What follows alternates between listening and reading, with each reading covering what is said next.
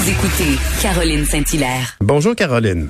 Hey, bonjour. Grand week-end de Pâques et pendant ce Ah. temps-là, il faisait beau et les gens avaient comme pas trop tendance à aller se faire vacciner, il faut croire.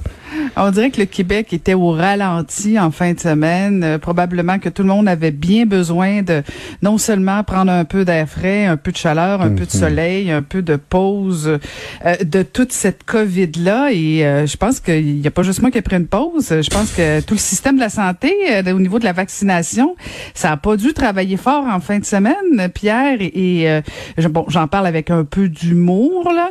ne me garochez pas des, des tomates. mais c'est préoccupant quand même de voir toute une équipe de vaccinateurs qui se retrouve à se tourner les pouces parce qu'il y a des gens qui se présentent pas puis qu'il y a des cases horaires qui sont disponibles, alors qu'ailleurs, on voudrait se faire vacciner. Ben ailleurs et pas juste ailleurs, on peut même rester dans la région métropolitaine si tu veux. Est-ce qu'on pourrait pas élargir à d'autres secteurs Ben comme oui. des enseignants qui se plaignent euh, de pas être vaccinés parce qu'ils sont pas encore euh, dans, dans la hiérarchie dans, euh, au niveau euh, de la vaccination, de la Mhm. priorisation? Euh, en fin de semaine, effectivement, Pierre, euh, au-delà des blagues qu'on peut faire, effectivement, il y a du monde qui se tournait les pouces, que ce soit au stade, que ce soit au palais des congrès, dans différents endroits. On nous annonçait un peu partout qu'il y avait, il y avait plus de 100 000 euh, personnes de 60 ans et plus à Montréal qui n'étaient pas au rendez-vous pour aller se faire vacciner. Euh, on n'était pas dans les euh, plus de 50 000 doses de vaccination par jour. là. On est loin du compte. et, et je faisais un peu le décompte ce matin, là, en date d'aujourd'hui. Tu te souviens que François Legault nous a dit qu'à la fête nationale, tous ceux qui voudraient être vaccinés, en principe, on devrait avoir reçu notre première dose. Oui. Ben, je t'annonce qu'il reste 79 jours. Hmm. Alors, je suis peut-être pas la meilleure en maths, mais à 20 000 doses par jour en 79 jours, d'après moi, Pierre, on n'est pas encore... euh, Ben oui, on parce pas- que on le calcul avait été compte. fait, le calcul avait été fait, puis il fallait une moyenne de 50 000 vaccinations par jour, si le Ben, je me c'est ça. Et là, en fin de semaine, c'est pas ça qu'on a Ben fait.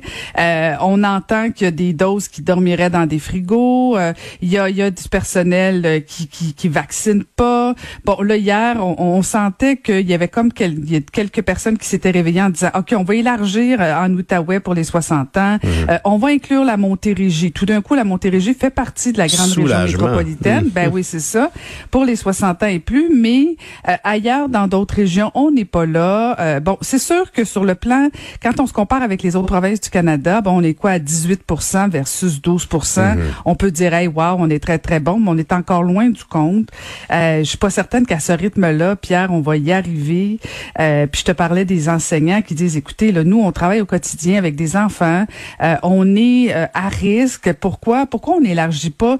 Moi, ce qui, ce qui m'interpelle beaucoup, c'est toute la notion de souplesse, de flexibilité, Pierre. Oui. Euh, tu sais, tant qu'à se tourner les pouces, on est-tu mieux de prendre quelques personnes puis sortir un peu de cette ce cadre rigide de la priorisation? Est-ce que quelqu'un va te garrocher des tomates, Pierre, si tu t'es fait vacciner alors que tu as 59 ans et 3 mois euh, et que tu travailles dans le milieu d'éducation? Puis est-ce que c'est mieux que tu te fasses vacciner plutôt que de ralentir la cadence? C'est sûr que c'est Euh, mieux. Puis c'est ben, pas perdu un vaccin. C'est- On peut décider de prioriser Ben, certaines clientèles ça. à risque, mais c'est pas perdu. Une personne vaccinée, c'est une personne euh, qui risque de pas l'avoir puis de pas contaminer les autres aussi. T'as bien raison. On pourrait imaginer, par exemple, que alors qu'il y a des plages disponibles, on dit ben tiens, on va on va inviter les professeurs à aller se faire vacciner aussi. Euh, ça serait Ben un oui, les critère d'admissibilité. les enseignants, euh, tu sais, je veux dire, soyons flexibles, là, soyons efficaces. Peut-être qu'il faut revoir la stratégie de vaccination.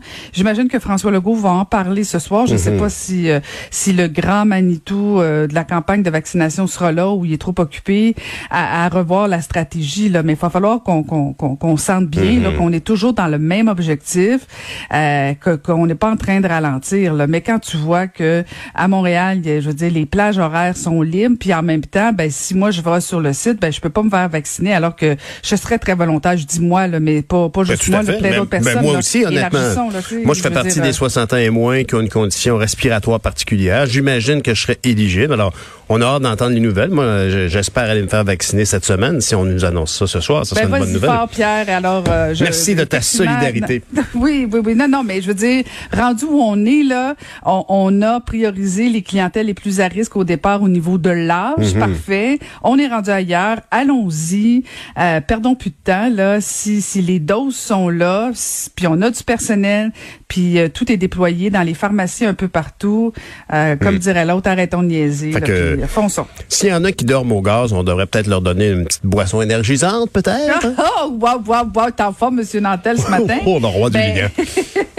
Ben oui, écoute, dans le journal de Montréal, c'est pas la première fois qu'on voit ce genre euh, d'article-là, mais, mais effectivement, aujourd'hui, c'est euh, encore une fois une jeune fille, euh, bon, que- qui, qui est tout à fait magnifique, mais qui a consommé beaucoup de boissons énergisantes, beaucoup, beaucoup, tellement que, bon, euh, de toute évidence, elle a développé des dépendances, Ouais. elle a perdu ses dents, et là, on apprend ça dans le journal avec euh, la, la journaliste, le journaliste, pardon, Nora, no- la journaliste Nora Lamontagne, euh, et euh, ça nous rappelle, je sais pas si tu te souviens, il y avait eu le décès de- de- d'une jeune fille euh, qui avait utilisé des, des boissons énergisantes, mais alcoolisées, tout ça.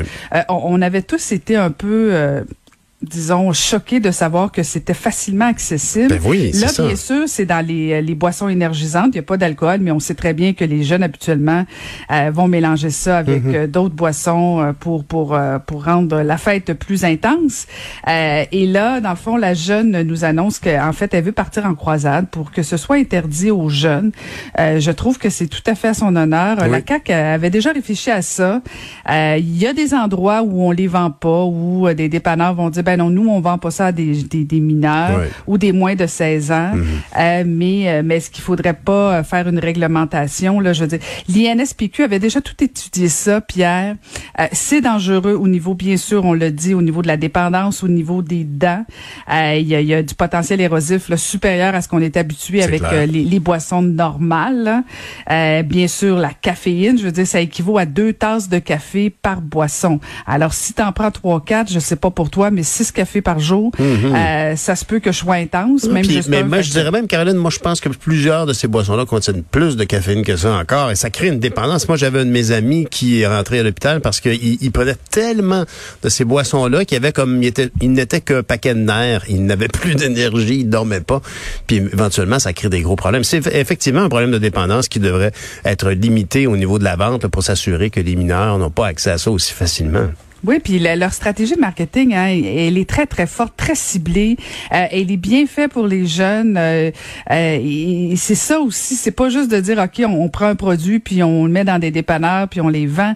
Il y a toute la stratégie de marketing autour de tout ça Ouais. euh, qui fait que c'est tendance, ça devient populaire de boire ça.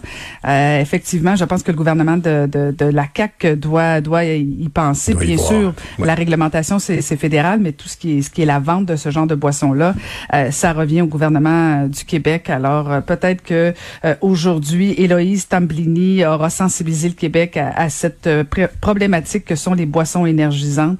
On salue son geste. C'est une bonne ben, idée tout à fait, de, tout de à sonner fait. la cloche à tout le monde sur ce sujet. Merci beaucoup, Caroline. On se Ben, reparle merci, demain. Bye, À bonne demain. journée.